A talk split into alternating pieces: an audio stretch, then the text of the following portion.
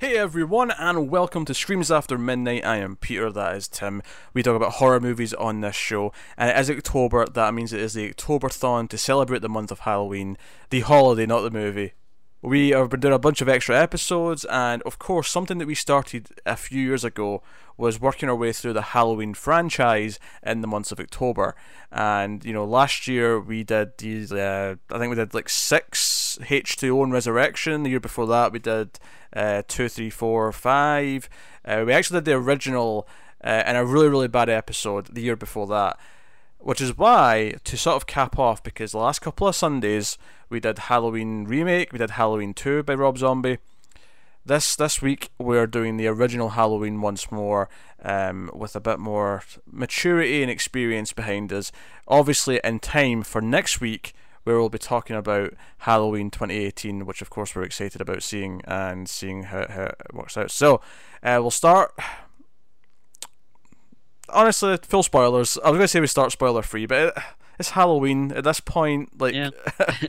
uh, just just Fair. be warned. Halloween, full spoilers. Uh, but yeah, so this is the classic film by John Carpenter. Came out in 1978. Uh, at the time, it was the most successful independent film ever made. And it is simple. It is about Michael Myers who kills his big sister when he's a kid. He goes to a, a psychiatric hospital. He breaks out 15 years later and he comes back. It's the night he came home, and of course, if you're if you're unaware, uh, everyone just calls him Michael Myers, but in the script for the original, and even in the credits, he is credited as the Shape, not Michael Myers, when he's the killer.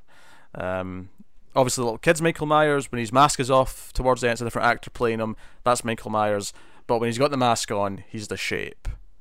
Tim. Yeah. Normally, I start these by saying, "Do you like the movie?" But I feel like that's a bit pointless in this case because it's Halloween. Sure.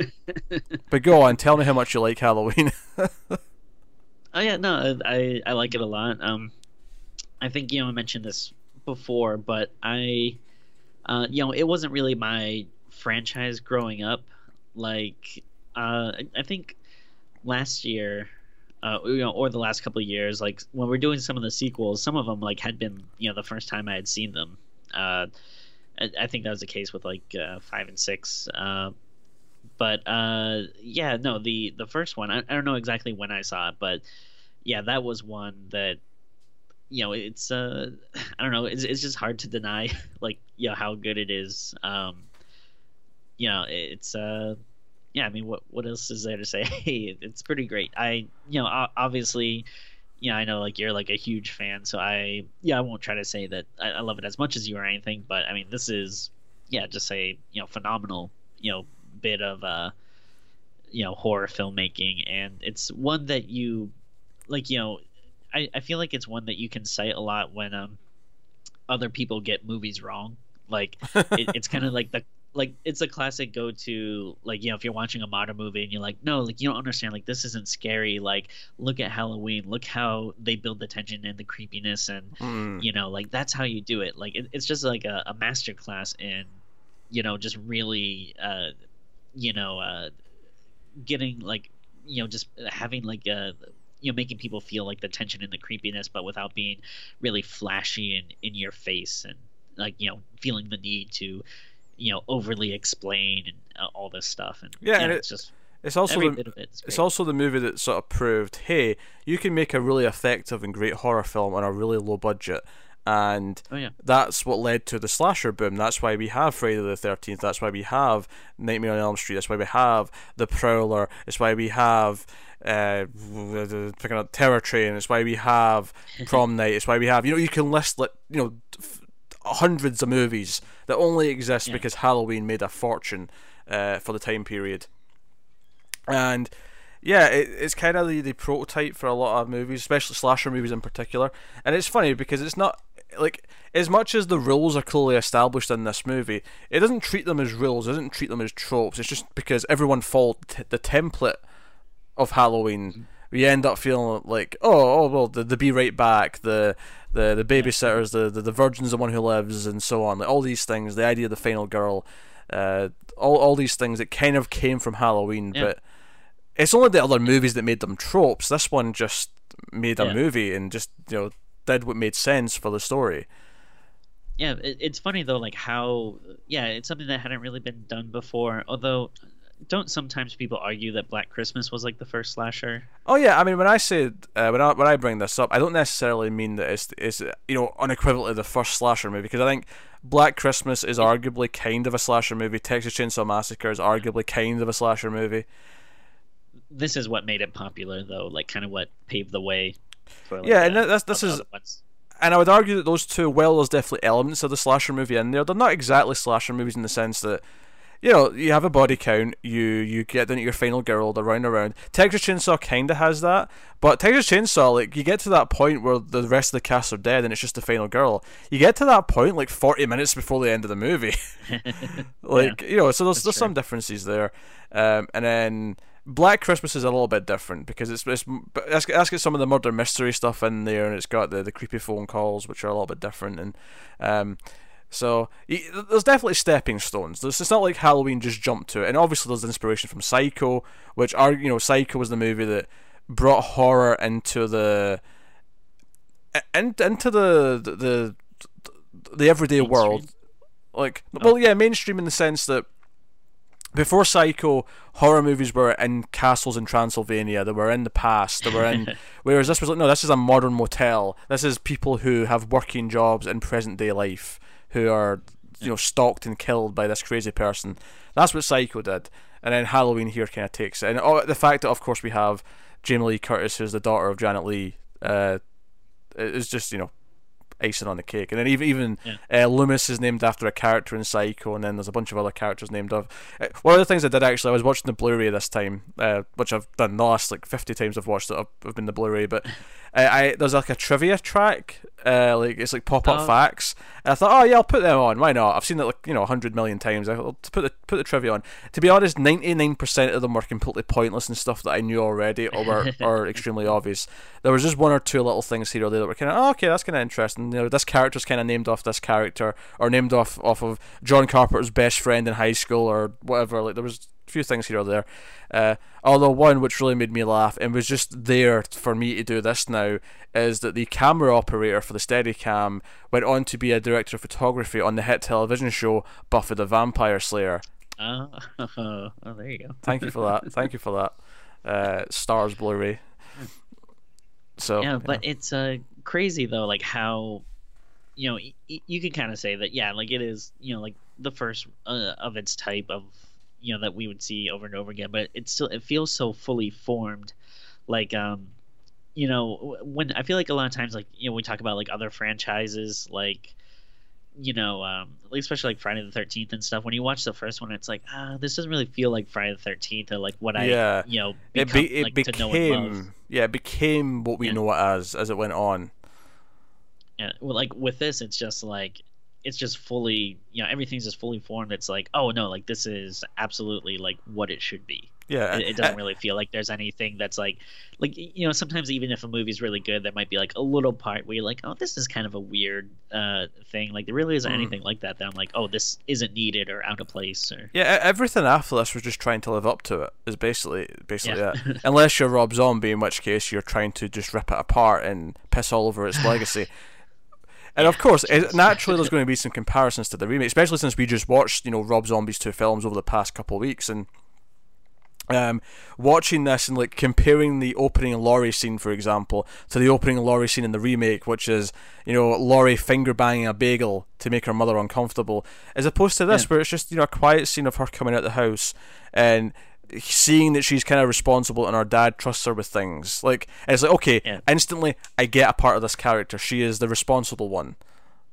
Yeah, she's a million times more likable, and then even you know with her and her friends, like you know they still talk about like you know there's still like sex talk and that kind oh, of yeah. thing. I mean, it's not. Most of the dialogue is about planning for their, their, their sex that night. At least the other characters, yeah. the other two characters, Linda and uh, Annie. So. Yeah, but it, it just it feels so more like it feels like more real and natural, and it's not like gross and like shocking like the Rob Zombie is, where it's just yeah, like, it's, it's not obnoxious. Jesus, yeah. yeah. they're not humping each other's legs and talking yeah. about what they're going to do that night.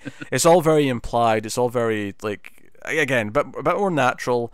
Uh, in that sense, what's funny actually is that the, the pop up facts mentioned that the actress playing Annie uh, uh, whose whose name's actually Loomis, funnily enough, uh, was actually 28, 28 at the time of filming this. It's like, Oh wow. yeah, we often joke about how they always have older actors, but Yeah. 28 is really pushing it. like, all right. I mean, hell, I'm 29, and like, I, I ain't passing for no teenager. yeah, like I, I mean, I assume that they were all like a little older, but yeah, I wouldn't have you know thought they were that old. Yeah. Uh, no, I, I- I think Laurie's one of the big things you look at. I, I think obviously we'll talk about Michael Myers, we'll talk about uh, Loomis and the shape and all that, but I, I think Laurie's such an important character in this movie, and where she f- succeeds where a lot of other final girls fail, although a lot of them are quite likable enough, but they're, they're kind of there to just function as a, a sort of mindless slasher movie. And I love a good mindless sla- slasher movie, but Halloween sets itself apart in a lot of ways, and one of them is that Laurie is like there's actual observations to make about the character and what the character's arc is and what she's saying and I think it's notable that early on, like one of the things that people have always said is, no, she doesn't survive because she's the she's the virgin or because she's the the prude or whatever. She survives because she's not distracted by everything else and she's actually paying attention. Early on in the film, she gets a glimpse of the shape and the distance in the car. She sees him, you know, behind the hedge, you know, in the Yeah. clothesline. And she's concerned and she's scared and she, she crawls onto the bed and like almost in a fetal position where she's kind of terrified and no one believes her. No one believes that there's actually danger coming, but she kind of senses it. And here's something I noticed on this this watch through. Later on, when she's babysitting Tommy and uh, uh, Lindsay, she's babysitting, the kids, and Tommy's asking her about the boogeyman, and she kind of just fobs him off. And then later on, when he gets scared because he sees the shape across the street, and he starts screaming, "It's the boogeyman!" and like, and Lindsay gets really scared, and and Laurie grabs her, "Hey, you're scaring Lindsay! Stop it! Stop it! There's no boogeyman! Stop it!" That is like the one big mistake she makes is she treats him like that her friends treat her, and she doesn't believe him that the danger's actually coming, and that's the biggest Oh, that, that's the biggest mistake she makes in this movie. But she's still far more aware than the other characters are. She, she's actually Yeah. uh, trepidatious. She is worried that danger is approaching in certain scenes, um, and it's almost her friends talking her out of it that puts her in the most danger. And like I, I thought that was a really interesting observation, is that she Yeah. dis- disregards Tommy the same way her friends disregarded her, and ultimately the danger was very real. The boogeyman was there, and he was coming. Yeah. So I, I thought that was an Yeah, interesting it's touch. interest- Oh yeah, definitely. Yeah, I, Right. I never really picked up on it, but yeah, yeah. Going back to like what you're saying, like, uh, yeah, she's the only one that is actually taking anything seriously. Like you, you see everyone else, uh, you know, when she thinks that you know she sees something, you know, they kind of like call them out or you know, like almost like make fun of them and stuff. And yeah, they all kind of Yeah, I mean, like, mo- mo- more end up paying the specifically, she, she's worried that there's someone dangerous, and they start making you know jokes. They start they start saying, "Hey, maybe I can date you." Oh, you've scared another one away, Laurie. Yeah. You know, like you know, all these Yeah. little jokes. They, they, they always again, it's it's funny because we complained that the Rob Zombie movies they're always talking about sex, and in a weird way, the characters in this are kind of doing that as well. Like I say, it's a lot more natural and a lot less obnoxious.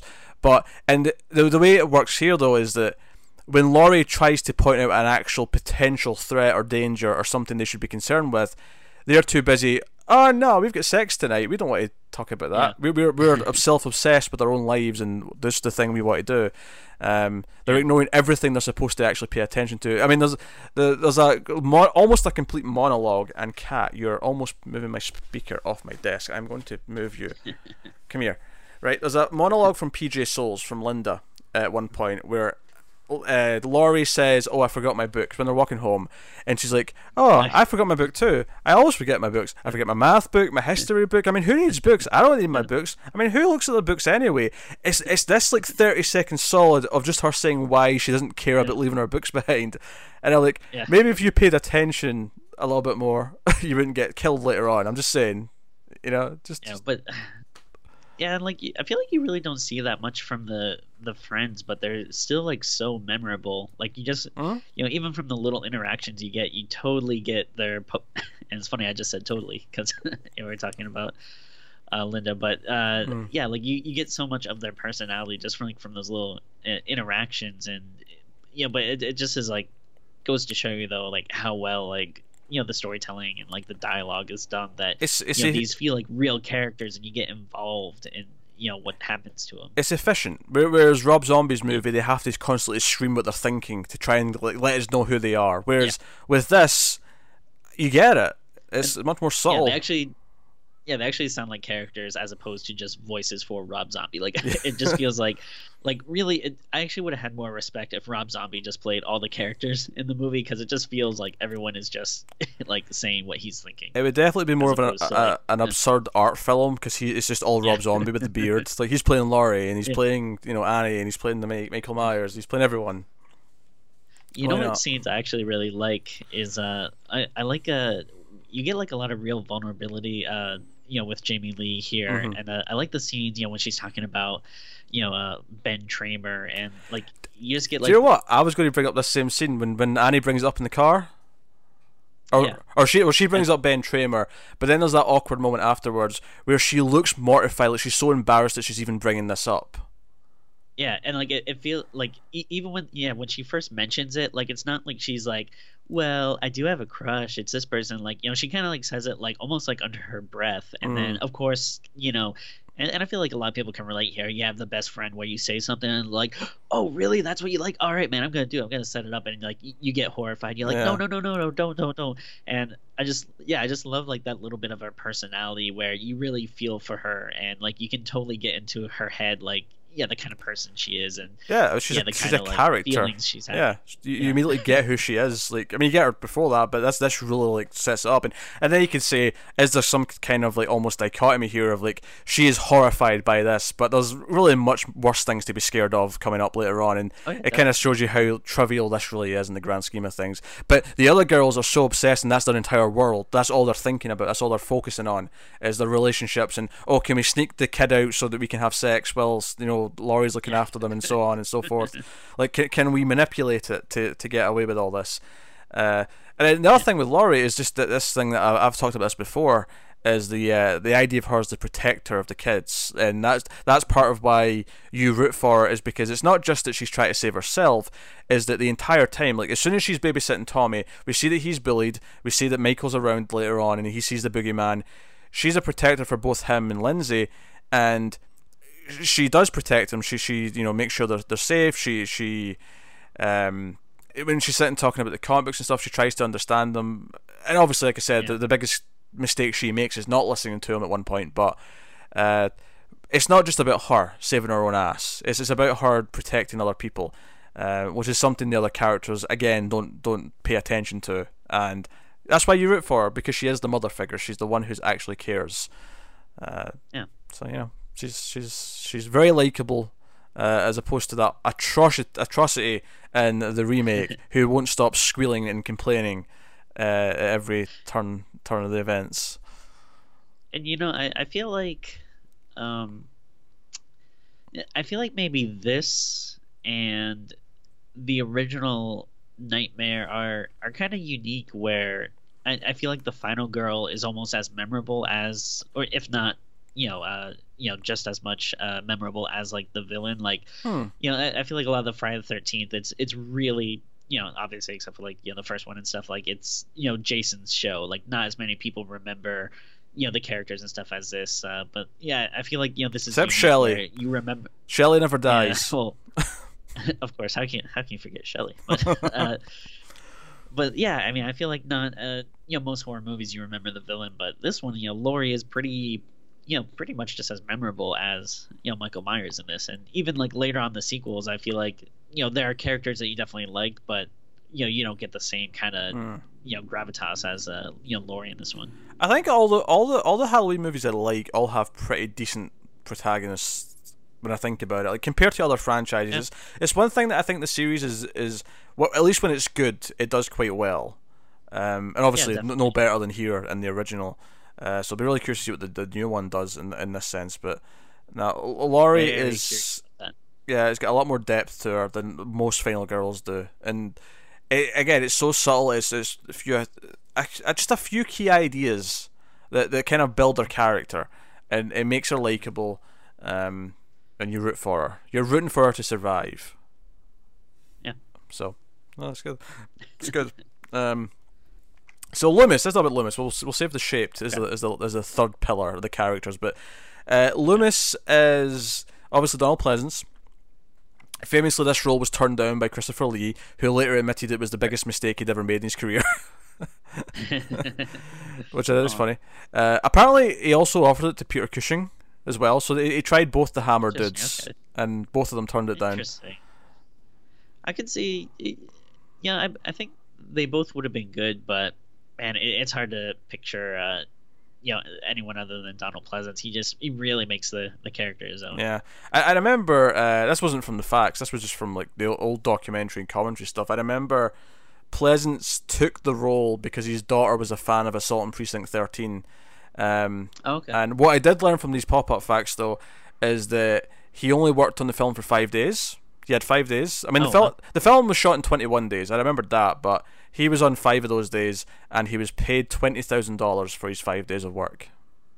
Oh wow! and I have no doubt he was paid the most out of anyone because he's the oh, the, yeah. the, veteran actor. He's the because you know he he'd been in big movies before this. he was in a James Bond movie. He was in Fantastic Voyage. He was in World War Two movies. He, you know he's he's a career. Uh, whereas everyone else is basically all the everyone else involved in the movie is basically all these like fresh out of like film school, like really young and like hungry and like want to get stuff done and yeah. I mean, he really grew to like love the character though. I you know, oh, yeah. unfortunately he ended up pa- passing after the uh, sixth one. I, uh, before it, even came out, uh, actually. Uh, okay. Oh, oh yeah. Uh, but I, I think at some point though he said that like you know he would keep doing these movies like you know as long as they kept making them. Yeah, it's, it's kind of amazing that you know if, if you'd went back to 1978 when they were shooting this and said, "Hey, this is the role you'll be remembered for most," it'd have been like, "Mark, shut up." this little horror movie with these guys are who are throwing like leaves around because it's spring in Florida or not Florida, Pasadena. I think it was Pasadena. It was California. I think That's it was. Where they yeah. Yeah, it was Pasadena. Was it Pasadena? Yeah. Uh, um, but like they, they had to throw leaves the leaves leaves around because obviously it was spring and also there's palm trees in the background if you're looking for them just to like break the illusion but you know. And the and i love like you know he he serves this really uh, interesting role where you know i feel like a lot of in horror movies when you have like this villain there's always someone that you know um is telling you the the backstory, you know, why you should be afraid or what the rules of this you know creature are. You know, whether it's like mm. someone at a campfire or you know a psychic that comes into like a haunted house or something like that. And uh, I, I like that he's like he's almost like the storyteller that has to go warn people around. But you know, it's not like he's just telling a group of people. He's kind of like you know running all over the place, like you know talking to anyone that will listen like a kind of like this harbinger of doom, like the you know old man in Friday the Thirteenth or something. Uh, but that feels like a disservice to compare him to that. But yeah, I, I get what you're saying. but he, he has that role where he's like you know he's the you know he has to warn people yeah, he's, about he, what's coming. He's the hype man. He's the, he's there to help build up the threat of Myers and. It's funny actually thinking about it now. You you may not get this as much because you've never really been into wrestling, but he's kind of like Paul Heyman to to Michael Myers, Brock Lesnar. He's the advocate. He's the one who's there to sell the. Th- even though he's against him, he's there to sell the threat of the villain. And I, I think he does. I mean, obviously everyone remembers that speech that he gives to the sheriff um, in the house, where he's, you know, like, oh, you know, I looked into that boy's eyes and all I saw was pure evil, and he stared out, you know, beyond the wall and all that stuff. Like, it's all great stuff, and uh, he he he he gives the movie this gravitas because he's this, you know, this older actor who's who is experienced. Um, and actually, I love one of my favorite stories about Donald Pleasence in this movie is at the ending after he shoots Michael off the balcony. Uh, John Carpenter said in the commentary track that he he was given a choice by Donald Pleasence for that moment, and he says, "Do you want me to react to this as if I knew he was going to be gone, or if I'm surprised that he's gone? You know, when he looks down over and he's not there." And uh, Carpenter said, "Oh, give me both. We'll do we'll do both takes and give me both, and I'll pick later on."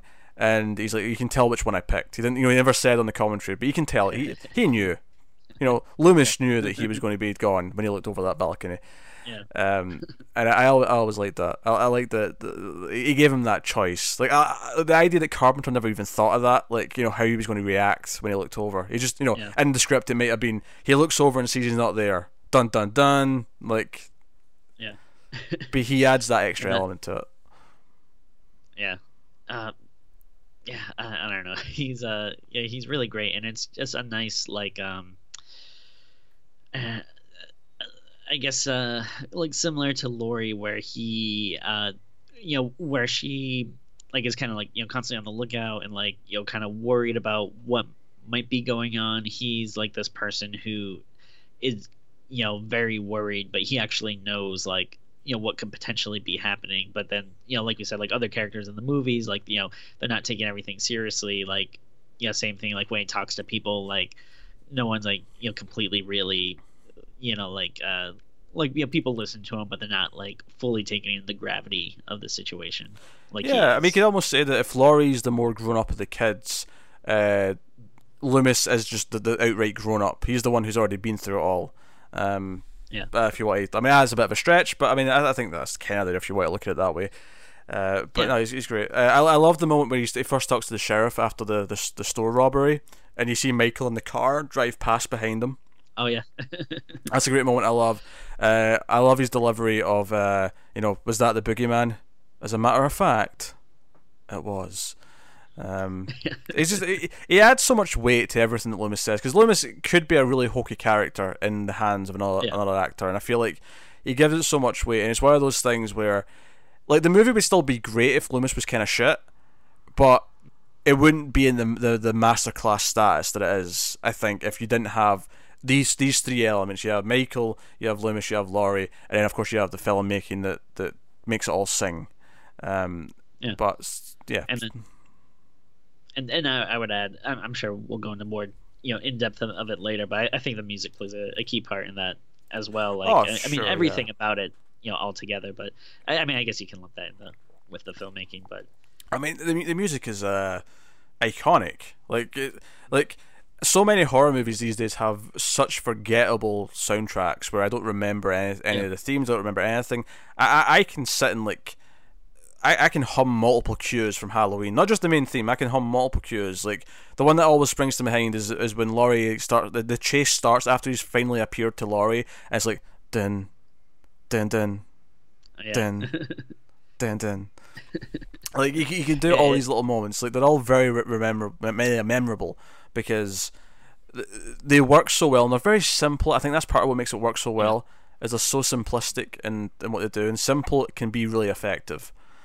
And I think that's oh, yeah, the definitely. case here. And, yeah, and then yeah, not just with the music, but like uh, yeah, the movie in general, where yeah, you don't need these big giant jump scares with loud stings. Like you know, you could just have. Sometimes it's it's just you know scarier to have some guy in the background just watching that you know you might oh, not even notice at first. Yeah, which leads us nicely into Michael into the shape. He like obviously you have the POV shot at the start, uh, which is it, it, appears as all one take. It's actually a couple of takes because. Uh, uh, apparently, the reason why they had to do one of the cuts was because the the reel of film uh, ran out during the good take, so they had to have a have a. I, I know one of the cuts is when he puts on the mask. Uh, that's when one of the, the, the, cuts are snuck in, but I, I think there's another one as well uh, at least. But yeah, so you got Michael, and the idea that again, I said this a lot in the remake uh, discussion about why it's bad compared to the original. So I'm just going to kind of retroactively uh, say it for this, which is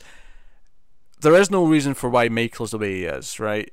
Uh, that's why he's so scary. Is he, he's got this typical perfect home life, white picket fence, everything seems fine, and then one day he just starts killing and then he's in the, the, asylum. And Loomis, as he says, for eight years he tried to like you know uh, bring him back, and then for the, the last seven he's been just trying to keep him locked up because he realized that, that, you know he was just pure evil, and there was nothing he could do to change him.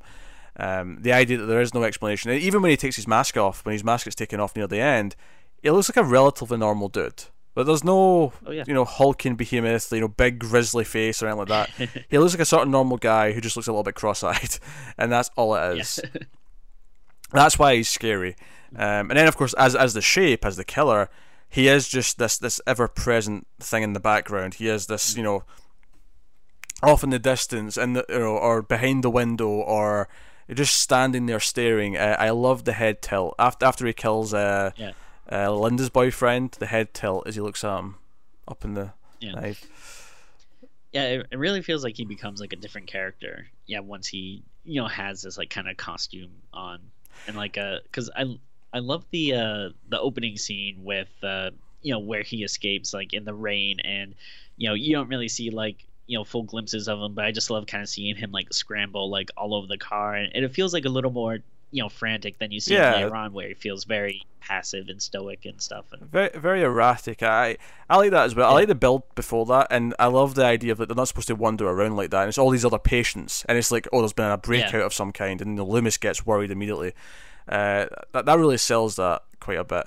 Of course, that nurse comes back in H two O. She's in the opening opening Oh, yep. scene of H two O.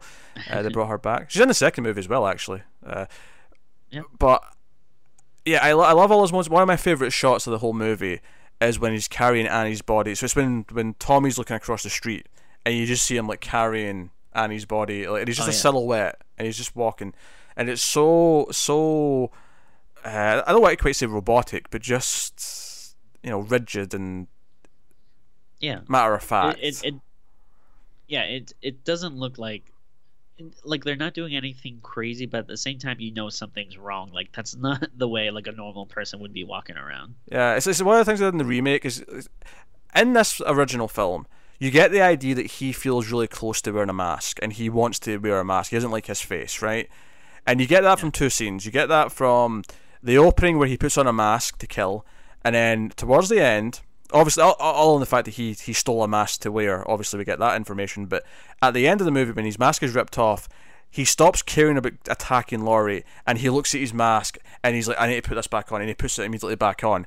That's all you get, and it tells you how he feels about like I want my face back on. Give him, you know, Rorschach almost from Watchmen. Give me back my face. Yeah. Like it's, it's that kind of quick moment. And the remake has him like be obsessed with masks, and he's making dozens and dozens of masks, and he's got them all over his walls, and it's, it's just super obnoxious. Yeah. Just like the characters, instead of just having them be there and having the, writing be confident. Again, it's being economic with your economical with your your writing is you have just one line of dialogue or one little action tell you something about the character. Instead, Rob Zombie's movie, it's yelling at you over and over again. yeah there- there's no subtlety at all and it's especially weird with that movie where it's like yeah we already have a movie where this is like all established in a very you know effective way. Like why are you trying to explain something that we already get? Yeah, like effectively, it's I'd say it's so not needed. succinct maybe a, a good word to describe how it establishes all the characters and uh, how the shape works, how Michael works. But of course, there's a lot of mystery there, and I think the mystery, like the, the the unknowing of why he is the way he is, of how he's going to operate, is is part of the the the magic of the fear of the shape and Michael Myers and why he's an interesting character. Uh, and that's and that's good. And keep in mind the the whole Laurie's his sister thing is not in this movie. That was a Halloween two edition. It is not part of this. And given the new movies ignoring it, it's just not canon now. So Uh, and I don't really mind uh, that wrinkle that much. Like I, I know, you know, some people absolutely hate it. Uh, it, it doesn't bother me that much. Um, I- I don't- When I watch this movie, I really don't think about it though. yeah, I don't think about it. I don't completely hate it. It doesn't like ruin two. I mean, I like two well enough. I like four, which Yeah. also you know ties into the whole. He has to hunt down his family members. The problem with that though is though is that I mean maybe in two they they, they tell us, but what about his parents? Like what? I mean they didn't die. They're fine. They're somewhere. yeah. Like you know. In fact, t- talking about comparing it to scenes in the remake, another scene that was really sticking out to me in this watch was when Loomis has been you know, he's with the gravedigger and they're at the cemetery. And remember in the remake how the gravedigger just started swearing? He dropped like ten f bombs when he saw that the grave was empty or the or the tombstone Yeah. was gone. And then in this, like, he's just like, "Oh, what's happened here? Oh dear." Uh, Yeah. like it, the, the the scene actually plays where he's, he's got a story that he wants to tell Loomis, and Loomis is like, "No, I'm more concerned with the, the grave here. Let's let's see what's happening." um, and then of course he says he came home, and I'm like, "Oh, that's like the poster." And he came home. Yes, do it. Yeah, I mean, again, it's just more effective because it, it makes them seem like real characters. While it's like, you know, Rob Zombie's stuff, like, yeah, that the you know caretaker in the zombie version feels like a guy in a horror movie. It's like, oh, of course he's acting like that because he knows he's in a horror movie. Like in Carpenter, it's like, oh no, everyone just feels like real people. Yeah, Like, and that's why yeah. having the horrific Michael Myers start killing people feels like it's a complete like Yeah. invasion of their lives. Uh, as the sheriff points out, this is a, a small community. This is this is families. This is children uh, lined up in streets. He's telling me they're lined up for a slaughter. It it's the fact that this evil's come into an otherwise not just again again just like Michael Myers like he's this evil for no reason in in the, the nice house with the white picket fence same thing with the town. It's a nice town full of families, normal enough people who feel fairly realistic. In Rob Zombie's movies, everyone is a constant swearing, uh, borderline rapist, borderline paedophile. Uh, everyone is grisly. They're all awful people. So when they start getting killed, it's like I don't care. I don't give No, a no, shit. no, Yeah. They deserve it. It's fine. Well, I, I think we mentioned it in that review where like it oddly makes like uh, Michael Myers kind of like the hero It in a weird way, which is like Which yeah, is- something you never got in this movie. Yeah, it- and, like I get sometimes. Jason sometimes yeah. feels like, Like- you want to root for Jason in some of the sequels, and that's okay. Yeah, but I, I feel like there's you know like yeah you're rooting because you want to see the kills and stuff, but yeah it, it never really feels like he's like oh man like this guy's cool or something like you know he like people deserve what they're getting like that's what it feels like in zombies movies like it's like nah man like the world's cruel and people are evil like Michael Myers is taking them out or something it's like what, what this is weird no, that's good. Oh, and we should talk about some of the small references and stuff, like uh, watching the thing on TV, which of course Carpenter sure. went on to actually make his own remake. And I, I think what's funny about that is that the movie's so different, uh, but one of the things that actually stayed pretty much the same as the the logo. The actual text of the thing Oh, okay. was pretty much the same. Like they actually kept the almost the same thing. Um, so no, I like that. I also I like that um, Annie is so obsessed with like relationships and everything's about people dating that she she she references that the dog when the dog gets killed by Myers and she thinks oh he's quiet she says he must have found a hot date. And then later on she basically like tries to get Lindsey out of her hair by saying hey do you want to go watch TV with Tommy Doyle? Like you know it's like hey oh yeah. you're, you're ever too young to be have a crush on a boy. You you go and hang out with a boy. Have have your own little date for tonight. You know, like everything, everything about it is kind of there. And again, the fact that little Lindsey was like, "Yeah, I want to hang out with Tommy." The fact that she cared about that and Tommy didn't, but he was the one noticing the Yeah. boogeyman when she was like, "No, I just want to watch TV." Like, you know, again, it's Yeah. the idea of some people are, paying attention to their surroundings, and some people are just obsessed with what their their want is, what their need is. Um, yeah yeah again it just gives nice character quirks and like i like all the stuff with lindsey where like you know she's just like you know constantly obsessed with just watching the tv she's like you know ignoring the phone ignoring you know annie when she's like screaming for her and like all that stuff is just like nice little like you know character touches yeah, it's the movie's if if the movie has a message, it's basically just pay attention. Just you know, be a bit, a little bit vigilant about yourself, and you know maybe you'll survive. Maybe maybe you can survive this. even with uh yeah with like with uh linda when you know she's uh she thinks that's uh you know her boyfriend under the sheet it's like uh maybe like uh, yeah maybe try to be a little more aware like is this something your boyfriend would normally do or maybe Mhm. there's something not right here Yeah, yeah, um, yeah. I, oh, I I can't talk about Halloween without commenting that the uh, the boyfriend of the sister Judith at the start is, is the quickest finisher of sex in the history of the of human history. Because this is the thing. Fair. Like Michael comes in the, the house, he gets a knife, he comes round to the front, and he's coming down the stairs, and he's like halfway through putting on his shirt, which tells me they didn't even get their clothes off, or they- sorry, it tells me that they didn't keep their clothes on having sex either. He they got they stripped down, had sex, mm. and he's already pretty much fully dressed on his way down the stairs by the time Michael comes round. This entire process couldn't have taken longer than thirty seconds. yeah well yeah you'd be surprised at uh sometimes how it goes Tim's sympathising a little bit too much with this. That's all I'm saying. He's sympathising with it. Um, but yeah. Also, apparently Judith was played by a Playboy playmate from 1974. oh okay Yeah. It's a bit of trivia that I learned watching the trivia facts this time. Um, but yeah. do, you want to talk about some of the like uh the actual like uh death scenes we have in here Uh, Do you- yeah. let me ask you that yeah, on. Well, I'm sorry. Let me ask you this: Do you have like a, a favorite or one that sticks out to you the most? Um, it's funny. I think with Halloween, like, I think the the build up and the quiet moments with Michael are the ones that I I love more. But if we're talking about the actual sure, deaths, I mean, it's hard not to love the the stab up up in the door, but he's hanging there, and you know with the the head tilt. Um, it's hard not to Yeah. not to appreciate that one. Um, obvi- obviously Linda's is pretty good on the phone. Um, because the the sheet slowly comes off, and then the idea that he picks up the phone after and Um, you know, it's just the first time that the, I mean, it's not the first time we've seen Laurie, but it's like the first time there's like more contact between them is when he's like he's got the phone up and she just hears the breathing, and it's you know very yeah. very creepy. Uh, but so, so my my favorite moments, you know, like I say, the the walk in front of the house, I love. I love anything with yeah. him in the background or you know down the, the end of the street. Uh, one of my favorite moments, though, possibly my favorite moment of the, of the whole thing, might be after Laurie's discovered the, the bodies and she's just like backed into a corner and there's just that dark closet behind her and then the white mask, the face just slowly appears in the background. I love That's that moment. Yeah. I love it so much. Um, yeah, in general, I think maybe one of like the one of my favorite like most tense scenes is yeah when she's like locked herself in the closet and oh yeah you know, he just breaks through and it's yeah trying to uh, reach at her. Uh, who who is it that gets uh, killed in the car? That's Annie. She gets strangled. That's Annie. Oh, okay.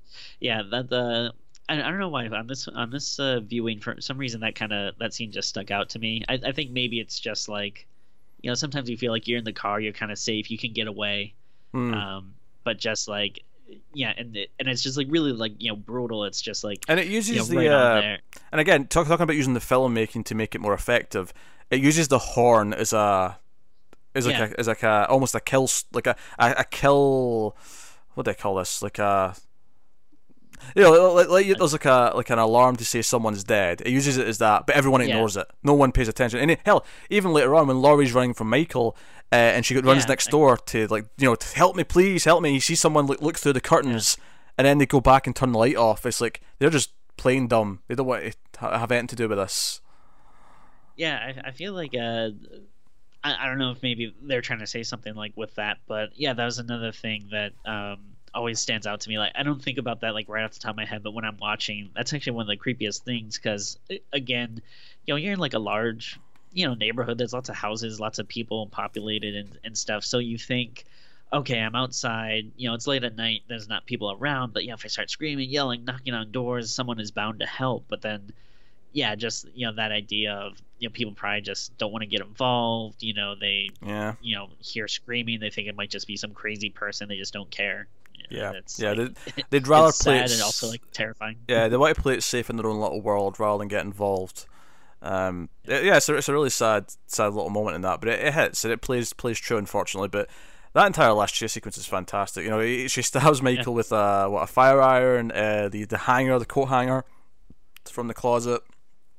And of course, I, I referenced wrestling earlier. I should probably mention that when Michael sits up behind her, I mean that was what the Undertaker. The, he oh, yeah. he took that and did that as he sit up during the wrestling matches, and that, that's where he got that from. Like, isn't like you know, I, I don't want to um uh, like downplay wrestling or, or anything. Oh, sure. like it's you know I, I I don't watch it often, but you know when I do watch it, you know it, it, I do have a good time. But like, isn't like most stuff in wrestling just like gimmicks stolen from like other things like movies or comic books? A lot, stuff? a lot. Of, I feel like less so now, but I think yeah, in the eighties and nineties there was a lot of thieving.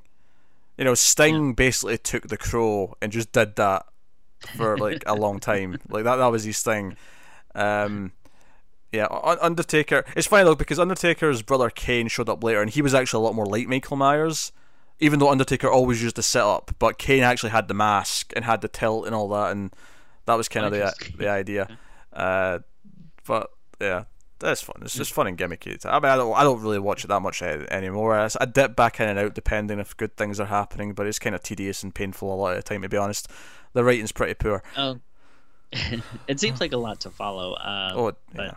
uh, I don't know, but I, I, mean, again though, like I, I don't watch it often, but you know, uh, whenever I do, because I have a lot of friends that like it, so every now and again they'll be like, "Oh, let's go to the, see this thing or come over and watch this." Uh, it, it is always you know fun, but yeah. um, yeah, and another thing I, I love in this is you know talking about like you know he gets stabbed with a coat hanger and stuff. Like he, I love that you know he can be hurt but like he never really like shows it like never like makes a sound you know it's not like you know there's like this big scream or something uh you know, again, it's just that yeah. kind of like stoic. He does react though. Like when he, get, when he gets stabbed with the coat, he does sort of like react as if he's blind and then he falls down. Yeah. Like you know, uh, when she stabs him. Like I like that he does feel like he can be hurt to a point, although he keeps getting back up. Of course, is the is the thing.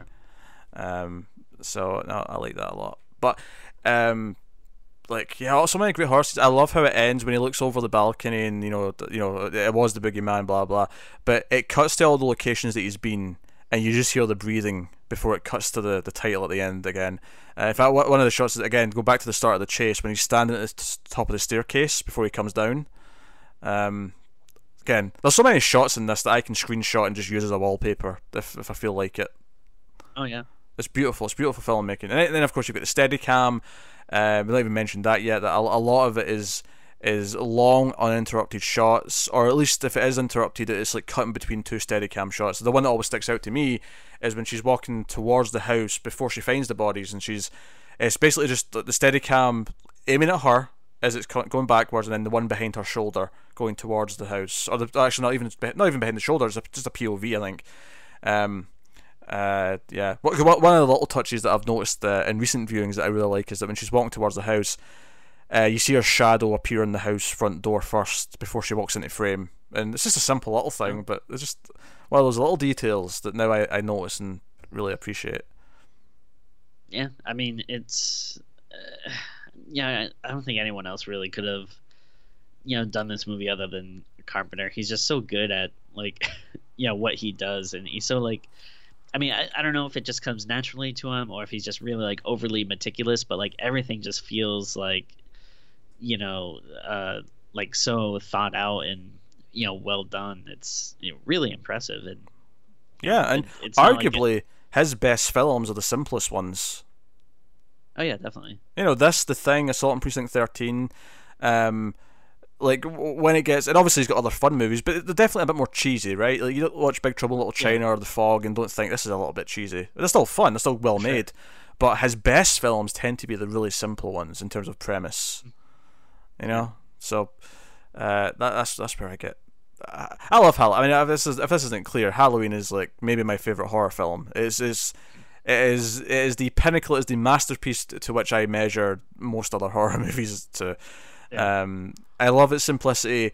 I love how it just treats the the presence of the killer, the presence of the shape, as this foreboding like force of nature who is just coming no matter what. Like, um, I, I always go back to how I think the growing up loving the Terminator movies is actually kind of what my gateway to horror was because the Terminator in the first one is very much kind of a horror movie villain. He's kind of a slasher villain in a lot of ways, um, yeah. and I think that leads to, and I, I think Terminator One and Two are masterpieces as well, but for more science fiction reasons than horror. But although the first one I think does kind of work as a horror movie in a lot of ways, so yeah. you know, it's, it's interesting. It's, it's got some got some facets there that I really like. Yeah, and you can and yeah, you know. Uh, I mean, yeah, just like you know, for me, it's um, you know, like I, I've said before, you know, it's not my favorite horror movie, but you know, just kind of in terms of because of the stuff I like, you know, I, I, tend to go for more like you know supernatural stuff. Like uh, you know, slashers aren't, aren't my favorite subgenre, um, but you know, this is one where it's impossible to deny, like you know, the just like the master you know piece of filmmaking it's, that, it's, you know, that it is. It's like, so well crafted. Every, like you say, everything feels very meticulous in how it's executed. Um, the pacing of the scenes, the build up of suspense. Like I say, come back to walking to the house. But it's, it's it, you know it's it's all, it's in real time almost. It, at least it feels that way as she's walking slowly up to the house and into the house and discovering where things are. And uh, I mean that moment to me to me that walk across the street is that that is the start moment of the the rest of the movie. If that makes any sense, like the, the final sequence in real time starts with that walk and mm-hmm. from then on, it's just everything takes place kind of. And, and obviously, it doesn't really take place in real time from then on. I'm sure you, you know, oh well, when the kids run out, you kind of cut to them, and it's not quite exactly real time. And not sure, but in terms of the adrenaline of the momentum of the plot, in terms of following things, like nothing feels like it ever cuts cuts to like a new idea or whatever. It's just you know following on. Um, if I'm going to be critical, I'll say it takes Loomis a while to notice that car sitting there. You know, the the the Smiths Grove yeah. hospital car. Took him a while. I mean, yeah, it, it's like anything. Like you know, it's uh, like there's you know even like you know your most favorite movie, you can always find like little nitpicks here and there. Oh yeah, um, as, as nitpicks go, that is like so minor. It's just this time I, would, yeah. I was like, wait a minute, that's just sitting across the road from him the entire time he was sitting at the Myers house. Like he could he could have noticed that earlier. Actually, speaking of that, him being at the Myers house, I actually really like the scene where he scares the kids away. I like it for two reasons. One, Oh yeah. he's doing it because he wants to wants them to be safe. You know, don't go in there because Michael might show up. But two, he Yeah. kind of has fun with it. He's got a smirk in his face. He does a little creepy voice. And it's like, you know what? For a character who, for most of the film, is constantly just like, oh, doom, gloom, like, you know, the evil's coming. I like this little moment because it feels very human. It's like, no, he's actually a person behind all that. He's like, sure, Yeah. what we see of him in this movie is 99% just Michael's evil and we have to stop him because he's going to kill people. But that one little moment's like, no, no, he's actually a person with a sense of humor. Exactly. Yeah. No. Again, like it. it. just yeah goes yeah back to the just really treating the characters well and like with respect and stuff. And yeah, that that's a nice little touch that you're you're oh, okay. Yeah, he he's a person. he, Yeah. He's not just this like you know doomsayer. He, he has uh, you know he can get little enjoyment from life. Yeah. there. I really, I really appreciate that. So, um, what have we not talked about, Timmy? We talked about music, we talked about cinematography, uh, talked about I mean, I pacing, know, talked about character, the three main characters that are worth talking about. Uh, themes. I think we've covered it. Basically, is what I'm saying. But Yeah, no, I mean, you sometimes it's like, you know, especially like with these classic movies, uh, sometimes it's even like harder to talk about than, you know, some random like I've- cheesy '80s movies because it's just like, yeah, I mean, it's great and. Do you- know, do you know what like, I've noticed? What is there to say? when it's a movie like this that's really good and it's one that we know so well, I feel like we, we talk about it differently because normally we work we talk through the plot. What's the plot of the movie and what weird things happen along the way.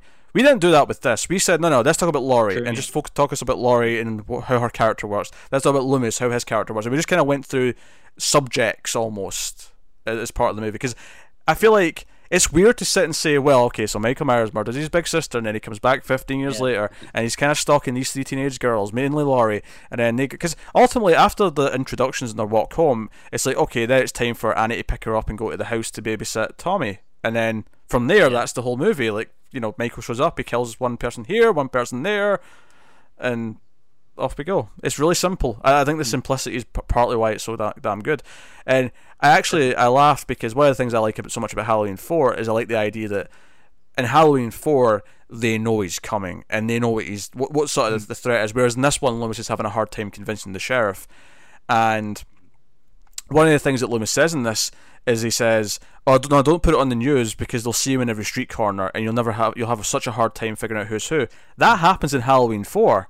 I actually, for all the shit I'm giving the remake for like taking like simple little moments and lines and then blowing them out of proportion, I actually really like that Halloween Four takes that line and says, "No, let's do that because this time they will all know who he is, and we will, we will get angry mobs with guns uh, hunting him down." So they, I kind of liked how they took that and did something with it in the fourth one, but. Uh, yeah, yeah. That's fair. Yeah, I mean, there's like, you watch a movie like this, and it's kind of like, there's no way that, like, even if when you saw this in, uh, was it '78 it came out? Yeah. Yeah, like, uh, uh, you can even tell them that, like, there's gonna be sequels, you know, to this, and like, um, there's like a lot to mine, you know, just from this first movie alone. Like, yeah, that I feel like you can do, you know, stuff with. It's, uh, yeah, it's, yeah, it's it's cool that they explored some of that stuff. Yeah, no, it's good. So, uh, Halloween is a damn masterpiece, and the remakes are an abomination to to, to everyone in existence, uh, especially the shape. And could we have a genuinely fantastic sequel next week? We'll find out. Yeah, I'm very interested, uh, especially like um, when it was coming out. I don't know what you know Rob Zombie was you know saying about the original, but I can see him kind of being like, oh, you know, the original's good, but you know, this is going to be our take and blah blah blah. Uh, what I love about all this stuff leading up to the new one is that the you know filmmakers, you know, whether or not that they're making a good film, uh, they get the respect of the original, and they do have like a love and you know understand Yeah. what makes it so great. So I mean, who knows if that'll translate into a good movie? I'm you know I have my hopes pretty high up, but uh, you know e- even if it's not good, like at least they understand like And obviously. John Carpenter's doing the music. He's scoring it, and he was Yep. uh, one of the producers. He's had a hand in what the plot is.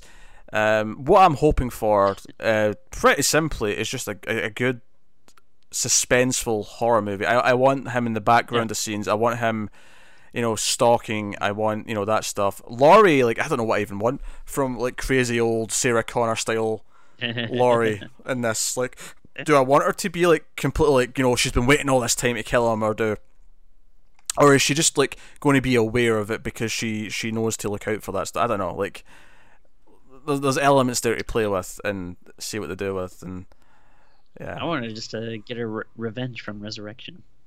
that's not that's that's been wiped from history. Tim it doesn't exist anymore. Uh, this this is ignoring every single sequel. This is a direct sequel to Halloween one and nothing else. So yeah. So look forward to next week. I'm looking forward to next week. I'm looking forward to seeing this new film. We're recording this in advance. This is actually at the start of September as we record this.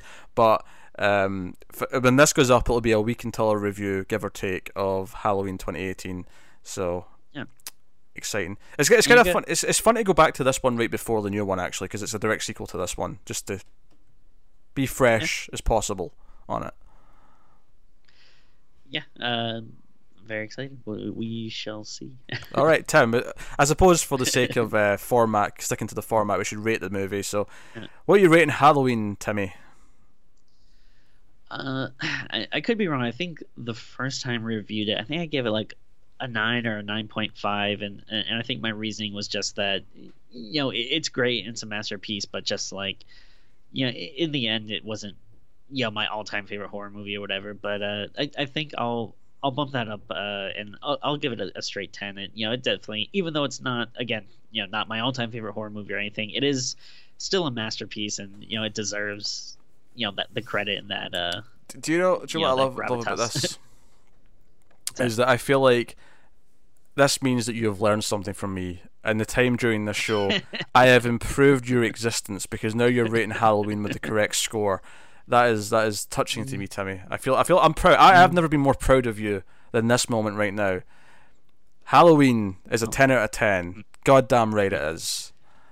uh, I uh, it'll be interesting, you know, in a couple of years when uh, we redo the boy, and you'll finally give it the correct score. Yeah, I'm not watching the boy again. I'm not watching the boy again. Shut up. Uh, so that that has been Halloween. Uh, a bit of a revisit of Halloween. Uh, now that we're we're better at this because the first one wasn't very good. Let's be honest. Uh, so that that is Halloween. So let us know what you think of Halloween. Uh, let us know if you're looking forward to the new one. Uh, of course, you can support the show and the channel and everything we do here. And if you're feeling especially generous because you know we've been doing so many episodes in October and celebrating the month of Halloween, uh, you can go over to Patreon.com/slash TV. In fact, I can get my little on-screen display here ready to go. Let's transition. Oh, look at that. It's so smooth. It'd be even smoother if I just remember to set it up and then not talk about it as I'm doing it.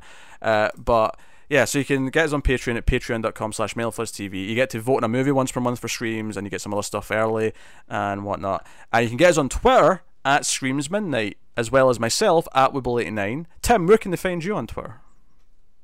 At Tim Vargulish. There you go, look at that. Um, so yeah, uh, check out that stuff. You can of course support us in other ways. You can watch the ads on YouTube. You can like, subscribe, um, rate us on the iTunes or your podcast app of choice, and so on and so forth.